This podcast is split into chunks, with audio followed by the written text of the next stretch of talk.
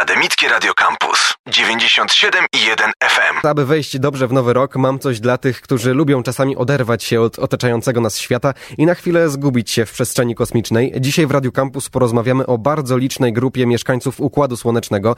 W 2020 roku znanych było ponad 1 milion takich obiektów.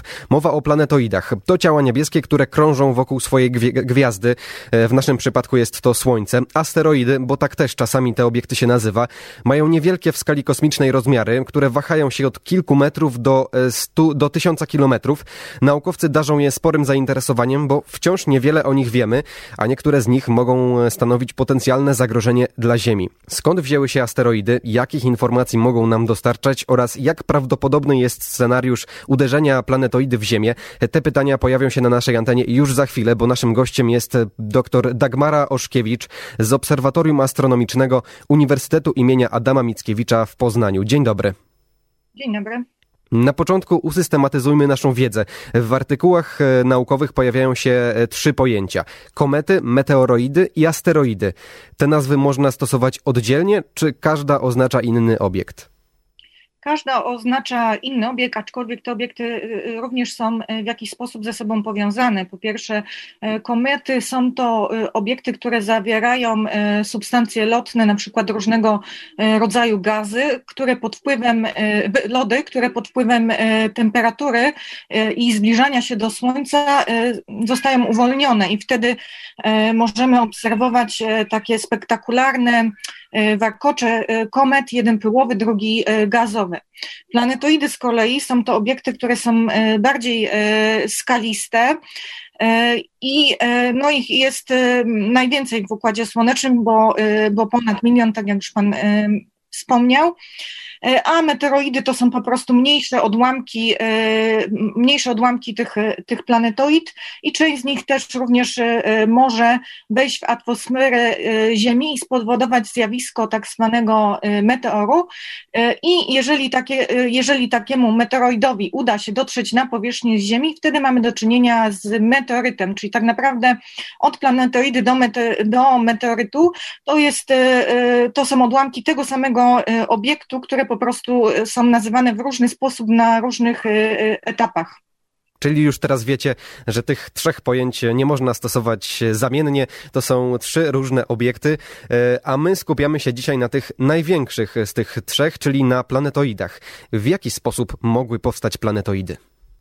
Jeszcze tylko takie sprostowanie, nie powiedziałabym, że największych, bo komety również mogą być dosyć duże, ale na pewno najliczniejszych, czy najwięcej z nich znamy.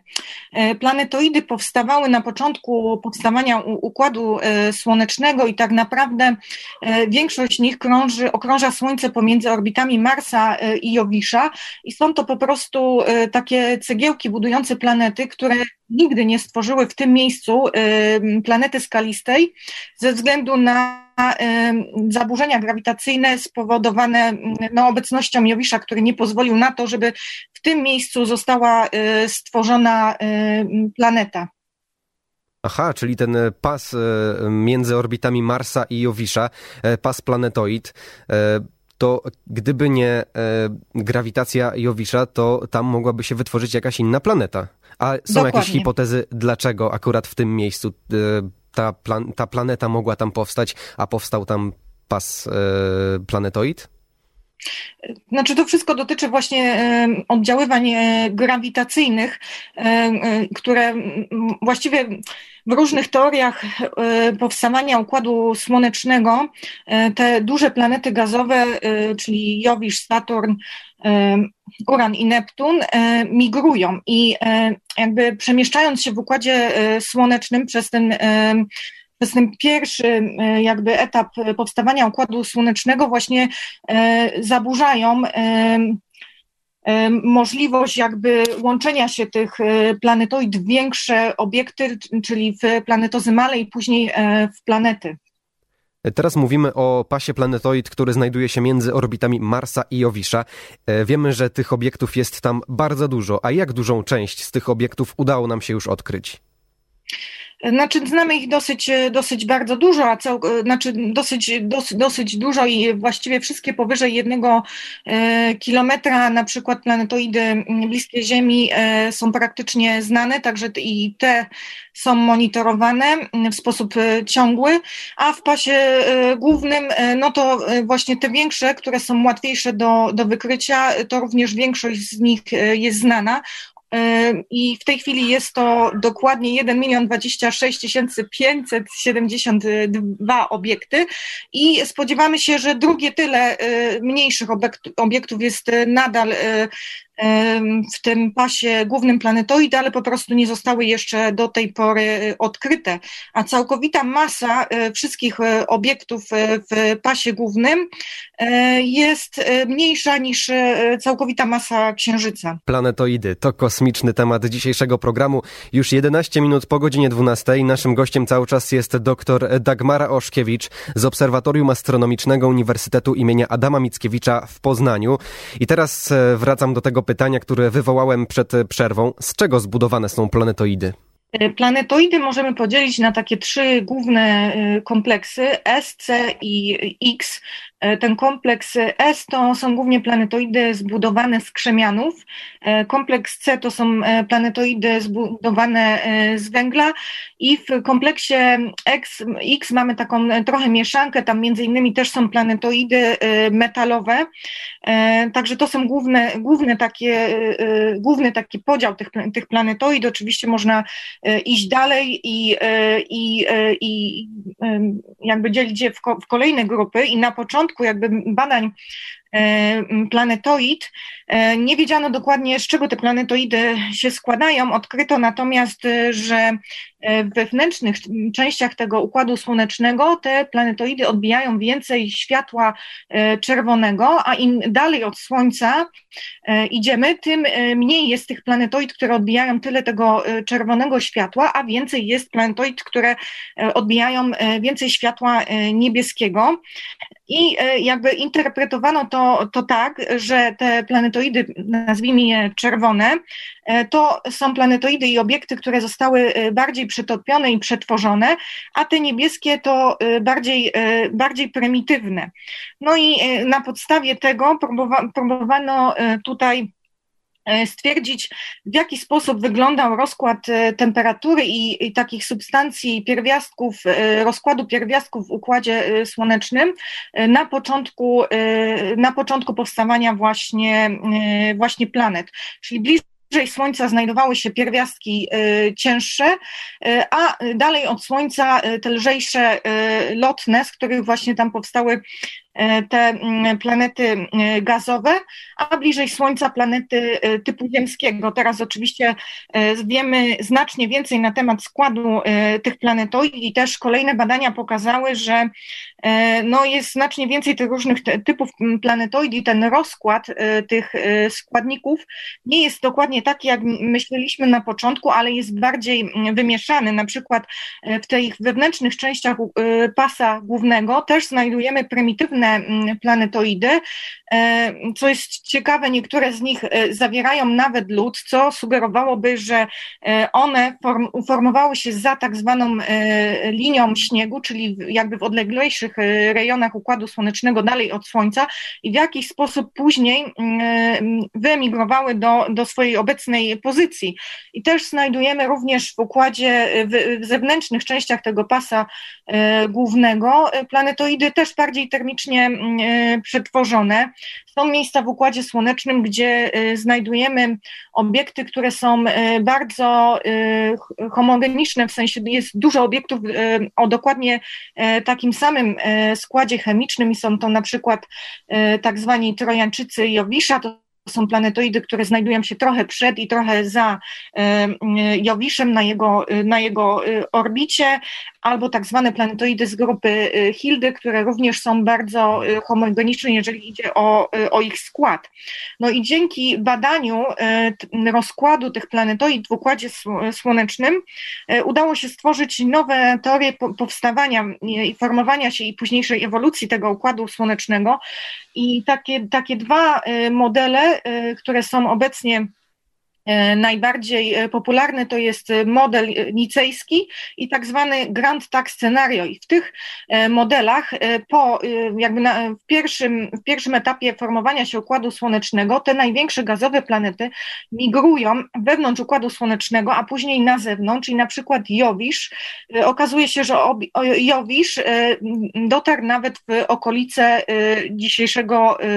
dzisiejszego Marsa, czyli tak naprawdę przeszedł przez cały pas główny planetoid, co spowodowało na przykład usunięcie części materiałów z tego pasa głównego, a później jakby kiedy Jowisz cofał się z powrotem do swojego ostatecznego miejsca w Układzie Słonecznym, kolejne uzupełnianie tymi obiektami różnych miejsc w Układzie Słonecznym. Także te modele są takie bardzo dynamiczne i naprawdę bardzo dużo dzięki poznawaniu planetoid jesteśmy w stanie powiedzieć o powstawaniu Układu Słonecznego, jego ewolucji, a także o powstawaniu samych planet, ponieważ na przykład planetoidy typu V to są planetoidy o bazaltowej powierzchni, a więc krzemianowe, i planetoidy metalowe typu M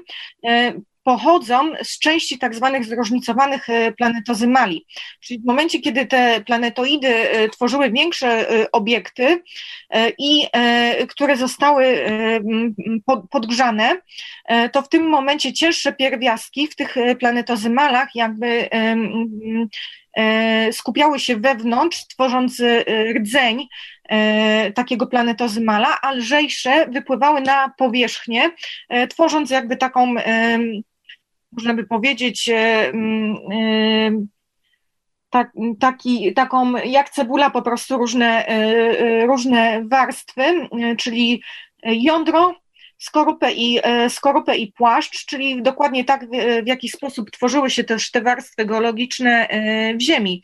I teraz część z tych planetozymali uległa zniszczeniu i możemy obserwować różne kawałki tego pierwotnego planetozymala. Czyli tak naprawdę próbkujemy rdzeń, płaszcz i skorupę tych obiektów, czyli tych skalistych planetozymali, z których później właśnie powstawały planety. No i właśnie dzięki temu jesteśmy w stanie powiedzieć coś więcej na temat powstawania planet i też różnych mechanizmów termicznych, które właśnie powodowały to różnicowanie się planetozymali i planet.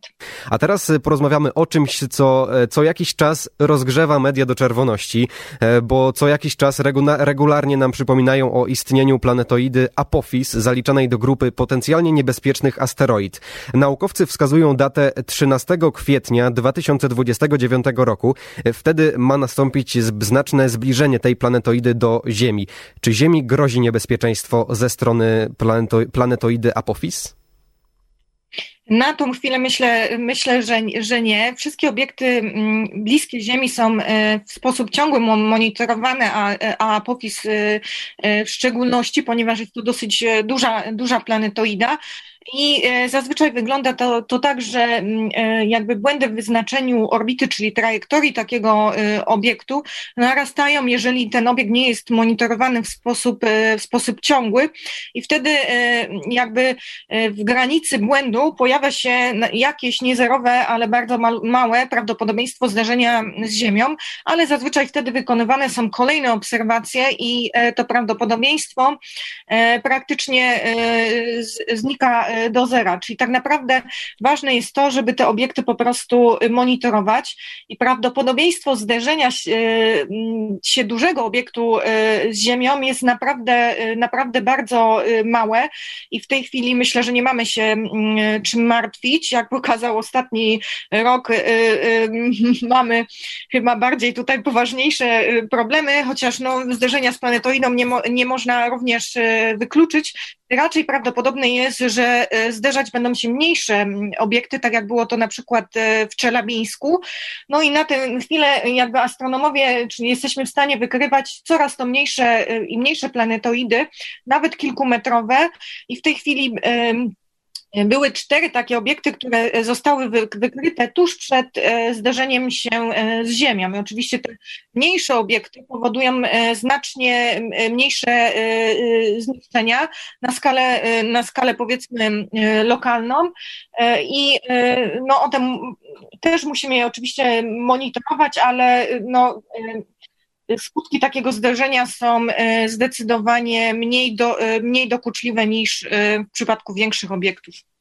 To, że trzeba to stale monitorować, to jest pewne i bardzo ważne, ale ostatnio przeczytałem taką informację, że NASA planuje wysłać jakąś misję na jedną z planetoid, by sprawdzić, czy spowodowany przez człowieka wybuch potrafi zmienić trajektorię lotu takiej planetoidy. Miejmy nadzieję, że coś takiego będzie nas chronić przed uderzeniem planetoid. A co by się stało, gdyby planetoida uderzyła w naszą planetę? No, zależy wszystko od rozmiarów tej planetoidy. No, po pierwsze, na pewno zostałby wytworzony krater i powstałaby fala uderzeniowa, co jak widzieliśmy w przypadku Czelabińska pokazało, że nawet ta fala uderzeniowa potrafi na przykład wybić szyby w domach i różnych budynkach, co spowodowało też urazy dla osób, które znajdowały się blisko tych szyb i w tych budynkach. No ale jeżeli byłaby to większa planetoida, no to zniszczenia byłyby na pewno dużo większe, bo ta fala uderzeniowa byłaby na pewno dużo silniejsza. No i jeżeli idzie o planetoidy, które są większe niż 1 kilometr, to na pewno doprowadziłoby to niestety nawet do wyginięcia rasy ludzkiej, tak jak było to w przypadku dinozaurów, gdzie planetoida jest właśnie głównym podejrzanym, jeżeli idzie o wyginięcie dinozaurów. Miejmy nadzieję, że coś takiego nas nie spotka, a jednym z przykładów może być katastrofa tunguska, co do której jest jeszcze wiele niewyjaśnionych okoliczności, ale to jest temat na zupełnie inną rozmowę. Naszym gościem była dr Dagmara Oszkiewicz z Obserwatorium Astronomicznego Uniwersytetu imienia Adama Mickiewicza w Poznaniu. Bardzo dziękuję za tę rozmowę. Ja również dziękuję, do widzenia. Campus.